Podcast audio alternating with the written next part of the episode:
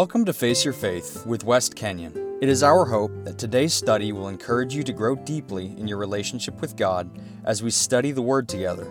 Now let's join West for today's study. Our topic this week is money matters, and I decided to use the homonym here because money does matter, and there is the matter of our money.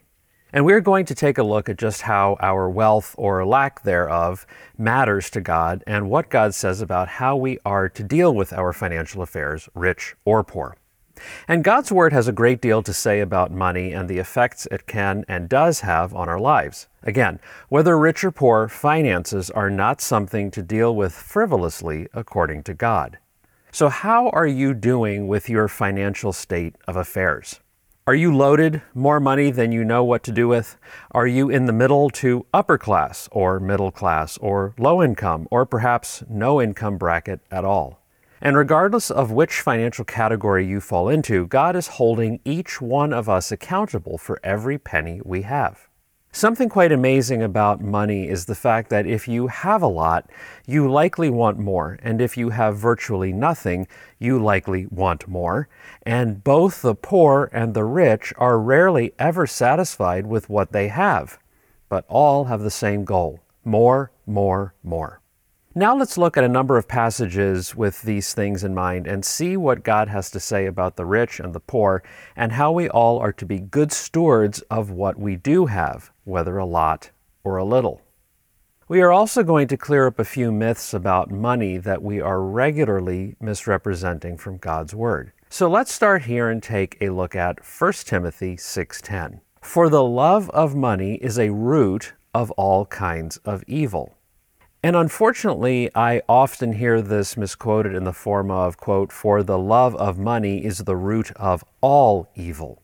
This is very important to clear up right away since the twisting of the word here completely changes the perspective of people that have money and are labeled as not God honoring. And it also provides opportunity for poor people to gloat about how poor they are, and because of this, they are so God honoring.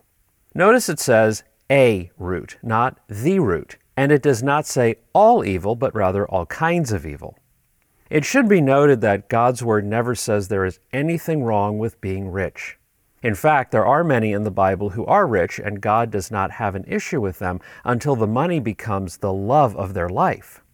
As with most discussions from God's Word, we are not going to be able to cover half of what God has to say about money in just one message, but I hope to give you a very broad overview of the most questioned aspects of money. As always, you need to read God's Word for yourself and learn more every day.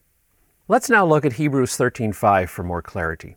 It says, "Keep your life free from the love of money and be content with what you have." And this speaks directly to the rich, the poor, and everyone in between, and all across the world. God is telling us to keep money from becoming our God.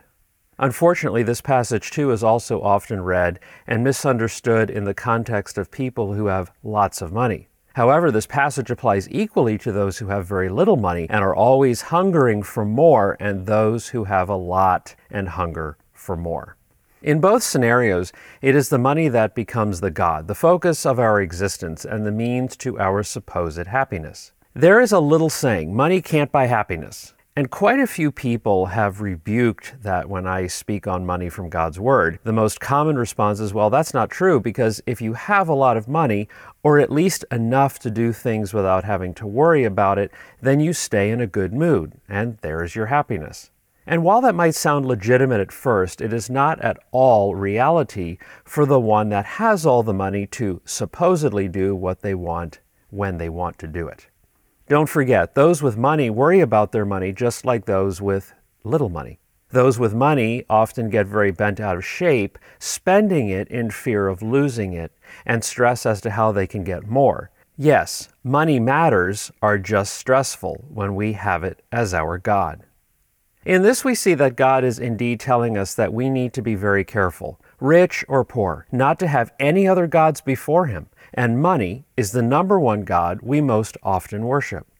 Isn't it interesting that it is primarily our money that God asks us to part with over any other thing in our lives? And this is precisely because money is so powerful to us. It defines us. Again, it defines us as great and honorable or lowly and disrespected by the standards of the world. And this takes us to our next passage, Matthew 6:24. No one can serve two masters. Either you will hate the one and love the other, or you will be devoted to the one and despise the other. You cannot serve both God and money. And this walks us directly to Matthew 6:19, 21. Do not lay up yourselves treasures on earth, where moth and rust destroy, and where thieves break in and steal, but lay up for yourselves treasure in heaven, where neither moth nor rust destroys, and where thieves do not break in and steal. For where your treasure is, there your heart will be also. Ask yourself, where is your treasure? Who or what is your God? Where is your main bank account? Again, even if you don't have a bank account and no paycheck to deposit, you can still have treasure. Treasure beyond worth of all the money in the world. We see very clearly again, rich or poor, God is not interested in the value of your money. He is, however, interested in the value of your focus, the focus of your heart. Where your treasure is, there your heart will be also. Where is your heart? If your heart is focused on money, then your treasure is earthly, and will come to an end. If your heart is on God, then you have endless treasure and endless wealth that will be eternal. Allow me to be the first to say that I struggle with this regularly.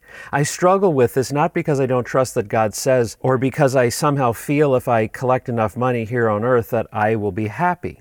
It is, however, that I see what is in front of me and like what I see so often and desire to enjoy the frivolous, fashionable, trendy, luxurious things in life before I get to heaven. And yes, I have the underlying feeling that it will make me look better, feel better, and on a very shallow level, make me somehow happier. And none of this is a surprise to God. But this is exactly why he gives us so many warnings and so much encouragement on our finances. Our money matters, and indeed, money matters very much to God. Let's look at Ecclesiastes 5:10. He who loves money will not be satisfied with money, nor he who loves wealth with his income. This also is vanity.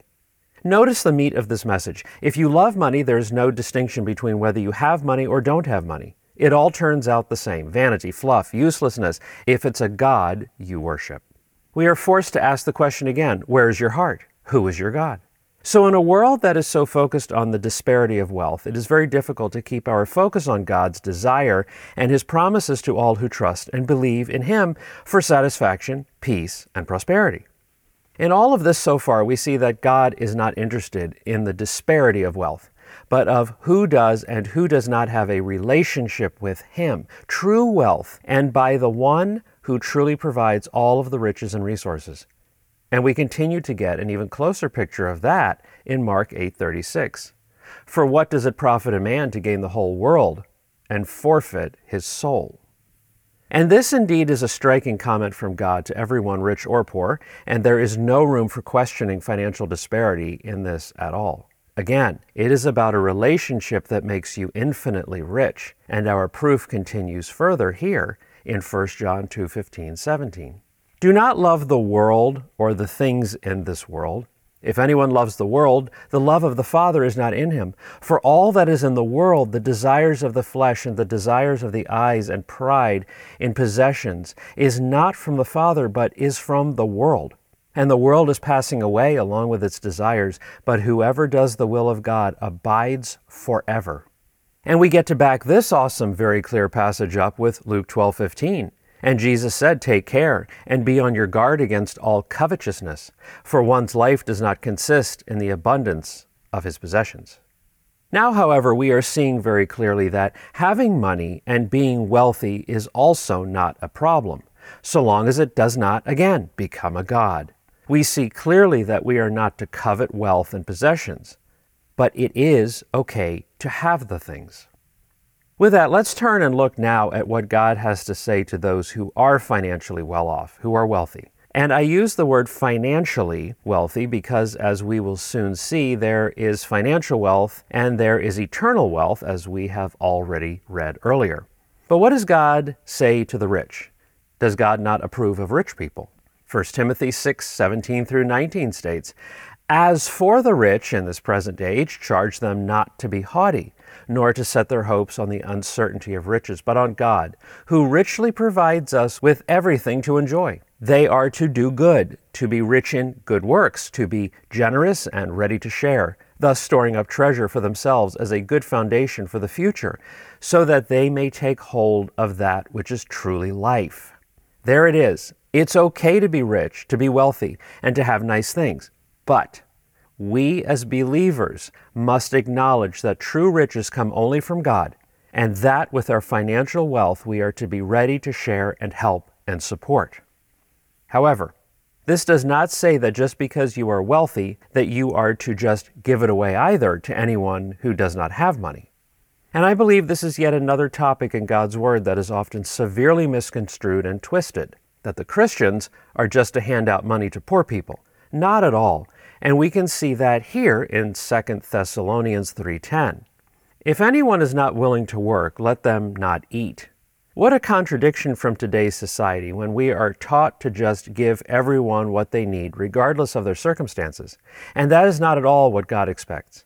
Are we as believers to help the poor and needy? Absolutely. And we will get there in God's Word on doing just that. But God's Word also makes it clear that we are to find out exactly why someone is poor or needy in the passage we just read from 2 Thessalonians. This is certainly a hot topic for many, at least in the United States, when we see people begging for money at traffic lights or in the city. Just why do you randomly hand these people money? Number one reason, it makes you feel good about yourself. You feel as though you have done a good deed and that God, whoever that may be to you, is going to look down on you with favor on you and bless you. But that is not what our passage states at all. Again, God says if you do not work, you do not eat, and so all the money we throw at people will never benefit them, and that is clearly seen on a global scale today. And this derails us in our topic thus far and points us to just how we are to support those who are less fortunate and unable to make ends meet. For one, we need to see plainly that our money being handed through car windows or dropping it into a bucket walking down the city streets is not benefiting anyone. Why do I say that? Well, for one, I grew up in the most recognized metropolitan city in the world and passed by hundreds, if not thousands, of homeless people every year. On occasion, I read the signs that they held, saying, quote, hungry, anything will help. And on several occasions, I took them up on their signs and asked them what they would like to eat and told them I would buy it for them and bring it right back. And 95% of the time, I would be yelled at, and with often very colorful language of where I could go. That's right, because more often than not, these individuals did not want what they were asking for and knew that few people would take their time to go and get them food but simply drop cash for them to supposedly get it for themselves. Unfortunately, the hundreds of people that drop money at their feet to make themselves feel better was rarely spent on food, rather, on that night's drug of choice to get high. So we see that if someone is poor, they will be in true need, unable to work, unable to support themselves, and not simply unwilling to work. Proof? Here it is Proverbs 18:9. Whoever is slack in his work is a brother to him who destroys. Proverbs 10:4 says, "A slack hand causes poverty, but the hand of the diligent makes rich." And Proverbs 14:23 says, "In all toil there is profit, but mere talk tends only to poverty." Again, this is very clear. God will not bless those who can work. If you just say you are going to do something and don't do it in hopes that someone will feel sorry for you, you will be poor. Yes, living in poverty. Not my words, God's words. Let's repeat. It is clear throughout God's word that we as believers are to give to the needy, not the lazy. And unfortunately, there are many who are begging for money who are very able bodied to work for their living and have chosen simply not to. Let's look at Luke 12:33 as an example. It says, "Sell your possessions and give to the needy." Again, the needy. So, are there those who simply cannot work and those who have that should help and support? A hundred percent, yes. And how do we know who those people are? We take the time with them and in part give them something that is worth more than gold or silver and that is the knowledge and wisdom and security in a Savior who provides in abundance in all ways. That said, does that alone get us off the hook for providing financial support? Not at all. Just because we minister to the truly poor and needy does not negate the fact that we also need to provide for their needs. So, how are we to do that? Again, we need to invest in people beyond monetarily. Nowhere does God say just to throw money at people, not at all. And our primary gift and support, as I just mentioned, is to share the gospel with them and truly love them. If then they are unable to support themselves legitimately, we then provide for their basic needs. But if you are poor, and just like the rich person, if all you are doing is focusing on what you do not have and do not put your trust and faith and life in Christ, how can you expect God to bless you since your idol is money, just like the rich? In both cases, rich or poor, God demands our focus to be on Him to provide for all our needs. Now, what about for those who are rich, loaded, those who wouldn't even know if a few million went missing from their bank account? As we have discussed, God has no problem with the wealthy so long as their wealth does not in any way come between their total focus on God. God does, however, make a clear distinction between rich and poor in one particular instance, and that we see in the account of the rich young ruler. Mark 10 17 through 27. As he was setting out on a journey, a man ran up to him and knelt before him and asked him, Good teacher, what shall I do so that I may inherit eternal life? But Jesus said to him, Why do you call me good? For no one is good except God alone. You know the commandments do not murder, do not commit adultery, do not steal, do not give false testimony, do not defraud, honor your father and mother. And he said to him, Teacher, I have kept all these things from my youth. Looking at him, Jesus showed love to him and said to him, One thing you lack. Go and sell all your possessions and give to the poor, and you will have treasure in heaven and come, follow me. But he was deeply dismayed by these words, and he went away grieving, for he was one who owned much property. And Jesus, looking around, said to his disciples, How hard it will be for those who are wealthy to enter the kingdom of God. And the disciples were amazed at his words. But Jesus responded again and said to them, Children, how hard is it to enter the kingdom of God? It is easier for a camel to go through the eye of a needle than for a rich person to enter the kingdom of God. And they were even more astonished and said to him, Then who can be saved? Looking at them, Jesus said, With people it is impossible, but not with God, for all things are possible with God. This is a fantastic account and example for those who have plenty. Notice again, our theme keeps returning to the same thing again and again, and that of God not having any interest in the stuff we collect and store up. We are challenged again and again to give it away freely so that our investments and dividends build up where it really matters and where we really have it pay off. Don't forget, this reminder from God is an attempt to keep us aware that we can't take any of it with us. Our example in this passage we just read is also clearly showing us that it is much harder for those that have to get rid of the possessions because we treasure it and put our faith and trust in the stuff. It then goes to show us that if we get rid of what we have accumulated, we are ultimately getting rid of our identity. And what on earth would people think of us if we went from riches to rags? And this is exactly why God says if this is how you relate to your stuff, possessions, and money, then those are truly the things you worship. And we see from this account the true heart and the true God of this rich young ruler. He walked away sad and upset, and only because he knew he would have to give up his self made God and would lose his image of material respect. I truly get this guy. His story makes a great deal of sense to me. I have spent a large portion of my life finding my identity in my wealth, my earthly junk, and my money, battling what would people think of me if I lost it? How could I face the people who knew me when I was seemingly put together and prominent? But God changed my focus, and I am so grateful to give, and now I truly see that it is much better to give than to receive, as it is in the case of this ministry. And I now also realize I can give and give and give just as God is doing for me on a daily basis, primarily through His Son Jesus, and is also meeting every need far beyond my necessities still. The worry of losing is gone, and all because I have found where the true wealth is, and it is only in and through God. So, what is the promise of God when the rich give and the poor give? Wait, you say the poor are to give like the rich? No, that's not what I'm saying. That is what God says. I thought this whole message was about those who had were to give to the needy. Yes, give to the needy. Remember, those who can work, who need help, and those who legitimately need help because they can't work. But that doesn't let anyone off the hook not to give back to God for what He provided, rich or poor. Mark 12, 41, 44. Jesus sat down opposite the place where the offerings were put and watched the crowd putting their money into the temple treasury. Many rich people threw in large amounts, but a poor widow came and put in two very small copper coins, worth only a few cents. Calling his disciples to him, Jesus said, Truly I tell you, this poor widow has put more into the treasury than all the others.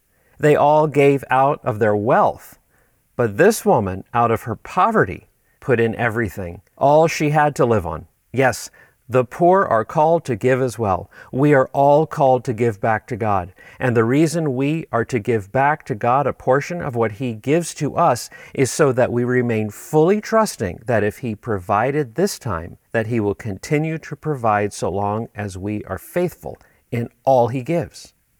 Let's take a look now at Philippians 4:19. And God will supply every need of yours according to His riches and glory in Christ Jesus. And whether rich or poor, if you squander however much God has blessed you with, you will come to a bitter end financially. Proverbs 3 9 10 continues Honor the Lord with your wealth and with the first fruits of all of your produce. Then your barns will be filled with plenty, and your vats will be bursting with wine. Let us close on this challenge from God. Micah 3:10 Bring the full tithe into the storehouse that there may be food in my house, and thereby put me to the test, says the Lord of hosts, if I will not open the windows of heaven for you and pour down for you a blessing until there is no more need. Incredible. Did you hear those five unthinkable words? Put me to the test, says the Lord. When have you, rich or poor, brought your full tithe to him, and were the recipient of heaven's windows opening up on you, pouring down blessings on you? Until you have in abundance. Luke 6:38 Give and it will be given to you. A good measure pressed down, shaken together and running over will be poured into your lap, for with the measure you use it will be measured to you. Let's pray. Most gracious and giving God, you do provide an abundance for each of us when we trust in you, have faith in you, and freely give, just as you have so freely given to us and continue to give an overabundance to us. Help us, Lord, to see your willingness to pour out these blessings in our lap when we test you in these things. Help us not to be afraid to test you as you have called us to do. Help us not to doubt you even when we have only two pennies left and give it all away. Forgive us, Lord, whether rich or poor, when we place our trust in what we have or don't have. Forgive us for our fear of the world and what it will think of us and putting our identity in worldly things and possessions. Forgive us of our doubts in you, Lord, that you would somehow fail us and leave us with nothing. We ask that you would give each of us a new hope and heart for you, and freely give back to you that which is already yours from the beginning. And we ask this in the blessed and holy name of our Lord and Savior, Jesus Christ. If you would like to support Face Your Faith, you can do that with no financial involvement whatsoever. Just a few minutes of your time and right where you are. Please simply pass these messages and our website along to others. A tap, a click, a swipe, however you do it, and that's it. Face Your Faith does not need your money, but does need your involvement and support in spreading God's Word. And since this is what God calls us to do anyway, why don't you take this opportunity to serve God in this way? Again, far more effective than money is liking the Face Your Faith Facebook page, giving a star rating on the page, signing up for a free podcast account on either Spotify, Apple, or Google, and giving a star rating to that as well. How does this help? It shows others who come across Face Your Faith online that others are committed to how God's Word is being presented here that others are growing and learning from these resources, and that is often how the majority will decide whether or not they will even click on the website, Facebook page, or podcast to listen. And for everyone who is part of supporting Face Your Faith already, my sincere thank you to each of you.